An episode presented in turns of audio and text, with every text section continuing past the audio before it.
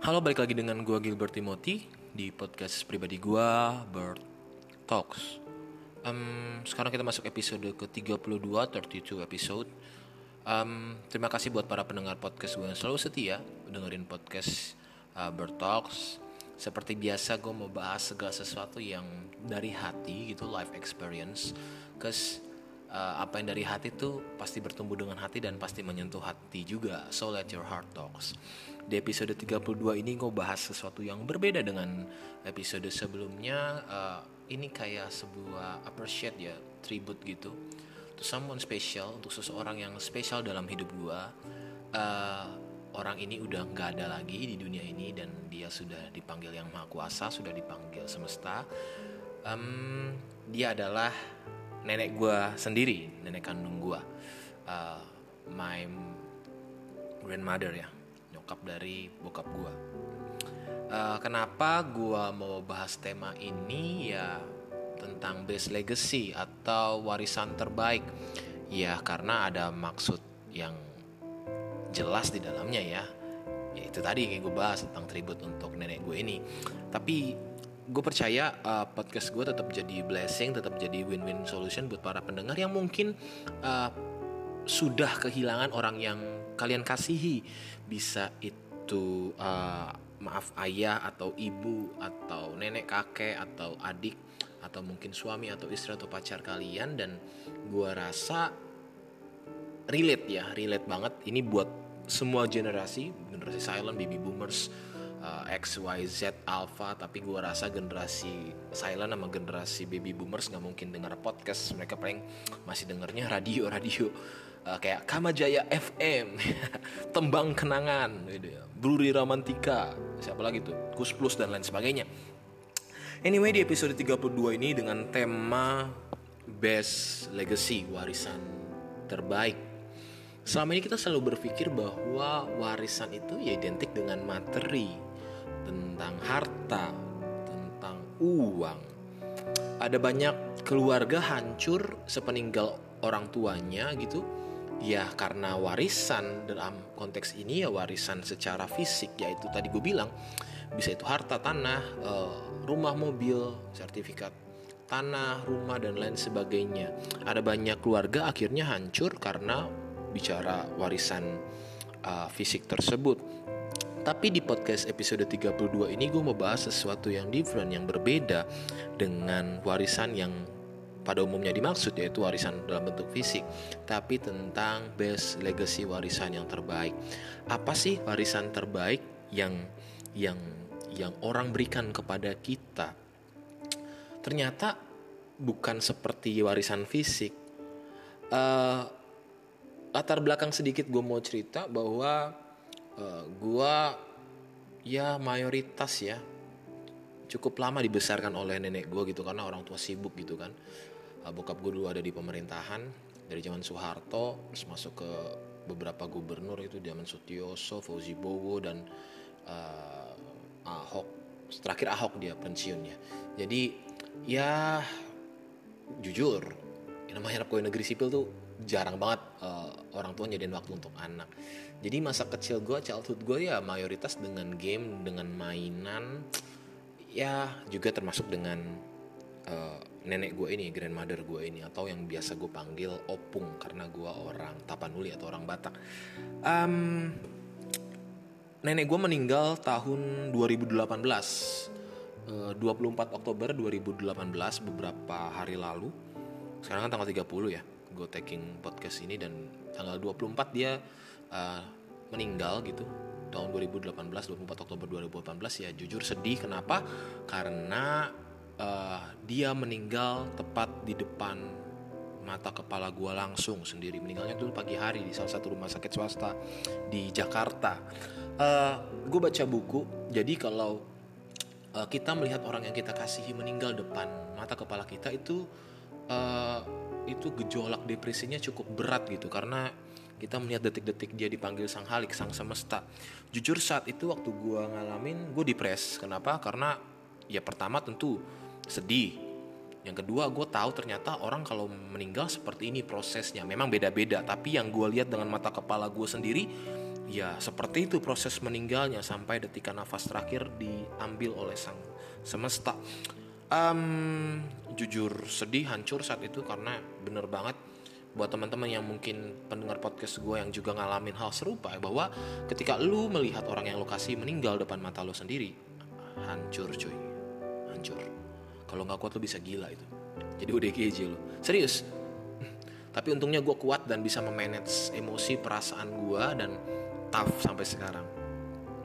Nah bicara tentang warisan balik lagi um, jujur ya kita baru merasakan kehadiran seseorang itu makna dari seseorang biasanya ketika orang itu udah nggak ada dalam hidup kita. Sebagai contoh mungkin lu buat uh, dede-dede gemes yang yang yang baru aja putus gitu kan lu baru ngerti ternyata mantan lo punya peran juga gitu dalam hidup lo uh, atau mungkin yang beberapa orang kehilangan sahabatnya gebetannya dan lain sebagainya dalam hal relationship ya. Um, ya kita baru ngerti makna atau arti dari seseorang ketika orang itu udah nggak ada lagi dalam hidup kita. So di di kejadian ini juga sama gue baru mengerti betapa pentingnya makna seorang nenek bagi gue ketika gue udah kehilangan dia. Wow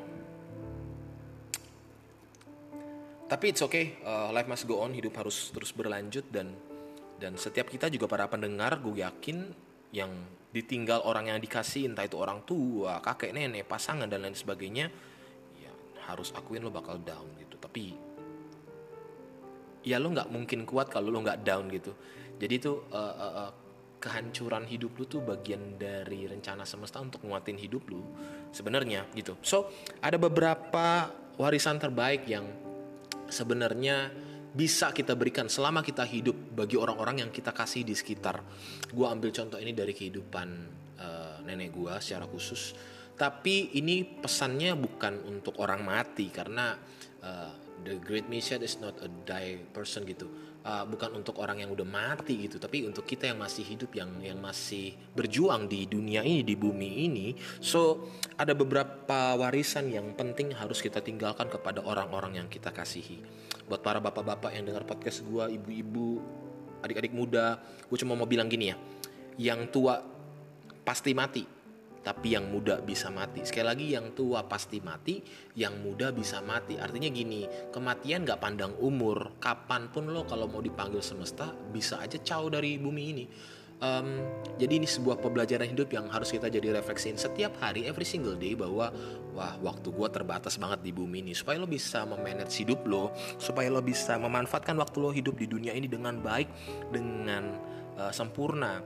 Uh, betul boleh uh, jatuh tapi kalau berkali-kali jatuh lo bukan manusia lo lebih parah dari keledai bukan kedelai keledai lebih parah dari keledai so yang mau gue sampaikan warisan terbaik yang pertama yang bisa lo berikan bagi orang-orang yang lokasi yang pertama adalah waktu. Um, gue percaya bahwa waktu adalah sesuatu yang sangat precious, sangat berharga dalam hidup seseorang. Jadi ketika waktu datang dalam hidup kita, itu nggak pernah datang dua kali, tiga kali, empat kali. Dia uh, come langsung go gitu aja, nggak bisa terputar. Kenapa? Ya memang itu sebuah hukum jadi ketika seseorang menyediakan waktunya, memberikan waktunya untuk lu, hargain itu. Dan ini juga tugas kita untuk misalnya kita mengasih misalnya gue mengasih seorang gitu. Misalnya itu uh, pacar gue atau gebetan gue uh, atau istri gue mungkin nanti someday gitu ya. Waktu adalah warisan terbaik yang bisa gue kasih ke dia. Kenapa? Karena dari waktu itu kita bisa kenal seseorang. Betul gak sih? Sesibuk-sibuknya kita kalau kita deep in with someone siapa pun itu pasangan lo orang tua lo sahabat lo lo pasti nyediain waktu lo untuk dia. Kenapa? Karena dia adalah bagian dari prioritas utama lo bukan option lo bukan second option juga tapi dia jadi prioritas utama. So warisan terbaik yang pertama yang bisa kita kasih untuk orang-orang yang kita kasihi adalah waktu. Percaya deh Waktu lo ngasih waktu lo untuk orang yang lo kasihin. Mungkin someday waktu lo akan habis di bumi ini. Mungkin someday semesta akan ngambil waktu lo end berakhir. Tapi diingatan mereka, apa yang lo kasih adalah waktu yang paling terbaik, adalah waktu yang paling berharga. So, itu warisan yang pertama yang bisa kita kasih untuk orang yang kita kasihi. Yang kedua adalah advice atau nasihat yang pertama time atau waktu. Yang kedua warisan terbaik yang bisa kita kasih untuk orang-orang yang kita sayang kita cintai kita kasihi adalah nasihat. Um, kita ini makhluk sosial ya. Secara khusus betul banget kita makhluk sosial gitu. Dan kita nggak bisa hidup sendirian. Even lo merasa sendiri lo tetap butuh lawan bicara untuk mendengarin cerita lo yang merasa sendiri itu uh, ini kayak sebuah desain dari semesta bahwa manusia dirancang tidak pernah bisa sendirian. Nah, makanya uh, warisan terbaik yang kedua yang bisa kita kasih untuk orang yang kita kasih adalah nasihat. Biasanya kan kita ngasih ngasih nasihat itu adalah uh, ya ketika seseorang mungkin lagi stuck, lagi buat salah dan lain sebagainya. Biasanya orang yang lebih tua nasihatin yang orang yang lebih muda gitu atau yang lebih berpengalaman nasihatin orang-orang yang yang masih baru mulai atau amatiran gitu. Uh, dalam case ini dalam konteks ini bicara tentang uh, mendiang uh, nenek gua, gua banyak nasihat yang didapat dari dia gitu. Misalnya dia pernah nasihatin gua Bert karena dia tahu di di tahun 2000 uh, 13-14 itu gue lupa.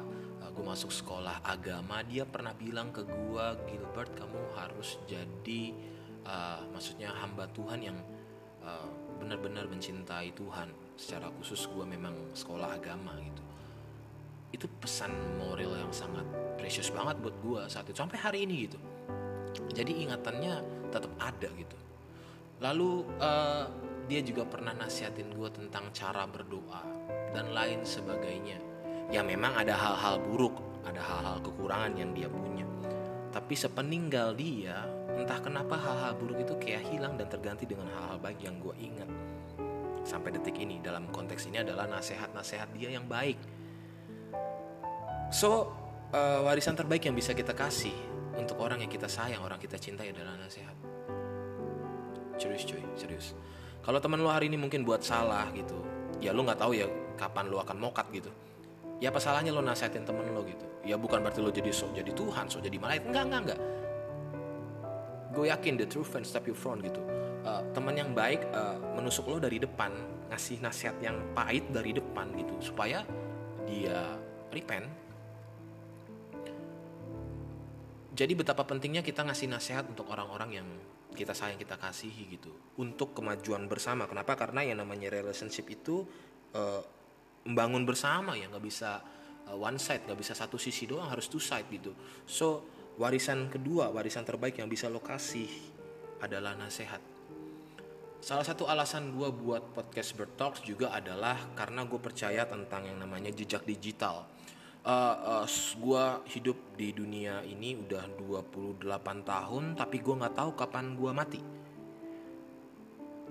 media jadi sarana gua untuk memberitakan segala sesuatu yang baik positif dalam hal tentu gue punya kekurangan tentu gue punya hal minor hal minus.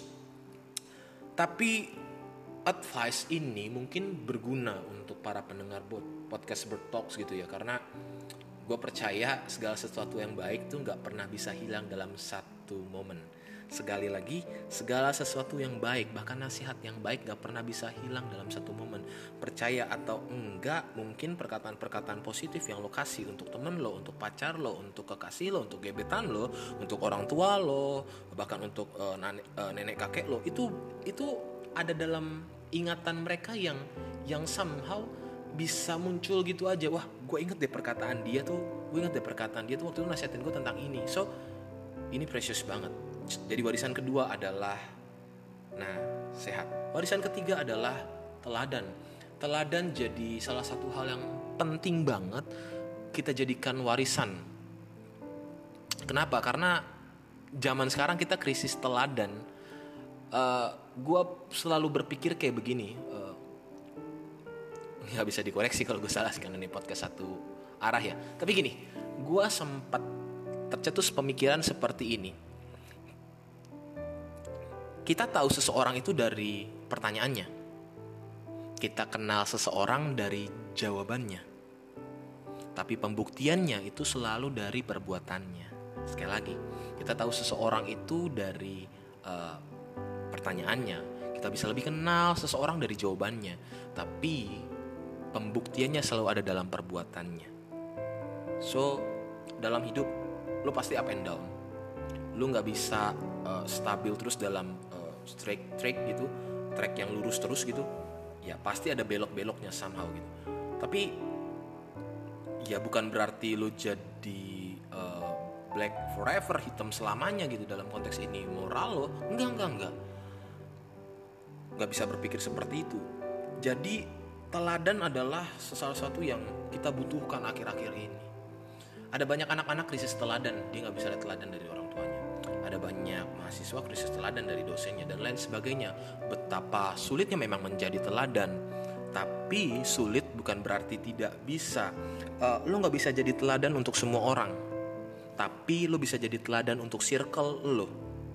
Dalam konteks ini cerita tentang nenek gua betapa dia jadi teladan buat kami para generasi milenial yang ada dalam terah keturunannya tentang hidupnya. So, teladan adalah sesuatu yang sifatnya itu menular. Uh, begini, kalau lu ngasih teladan yang baik untuk anak lu, percaya atau tidak, anak lu akan ngasih teladan yang baik juga ke cucu lo. Itu jadi kayak uh, rantai positif gitu, yang akan terus berlanjut. Tapi kalau lu ngasih teladan yang negatif, itu akan jadi rantai hitam yang akan terus ngikat keturunan lo. Jadi betapa pentingnya lo ngasih teladan sekarang untuk orang yang lo kasihi. Uh, sesimpel misalnya menyediakan waktu, menepati janji, melakukan hal positif, tindakan dan perkataan yang balance. Mungkin nggak perfect selamanya, tapi balance gitu. Gak banyak-banyak janji, tapi ngasih proof, ngasih bukti. Uh, eh, gue rasa kita semua sekarang butuh teladan. So, warisan terbaik yang bisa kita kasih untuk orang-orang yang kita kasihi adalah teladan. Jadi someday kalau misalnya lo mati gitu, ya orang akan inget, wah gue tahu loh si Gilbert tuh kayak gimana, oh gue tahu loh si A tuh kayak gimana, gue tahu si B kayak gimana, dia emang orangnya ngeselin dia emang orangnya kayak begitu. Tapi lo tahu nggak sih ada sisi baik dalam dirinya.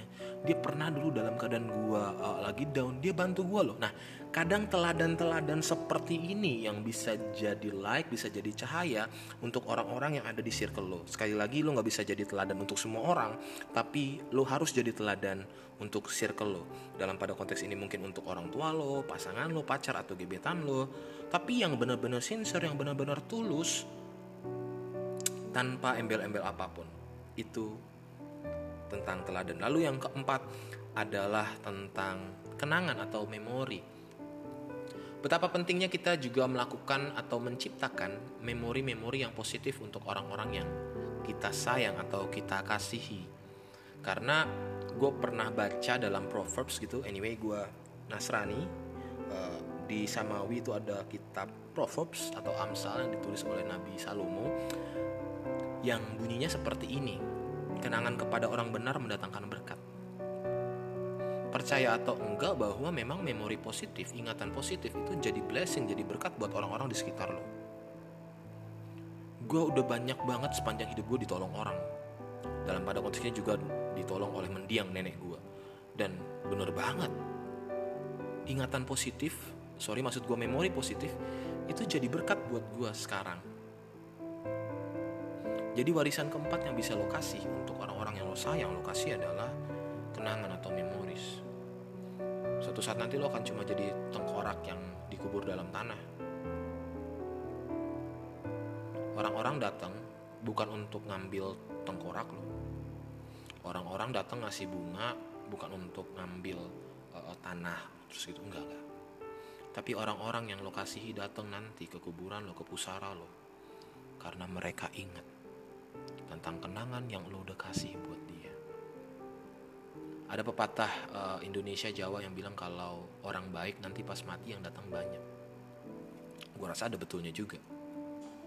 Ya karena orang baik dia berbuat baik kebaikan tulus pas dia meninggal banyak orang nangis untuk ngasih gratitude ke dia, penghargaan terakhir ke dia.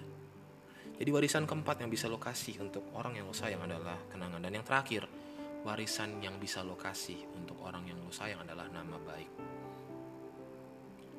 Gajah mati meninggalkan gading, manusia mati meninggalkan nama.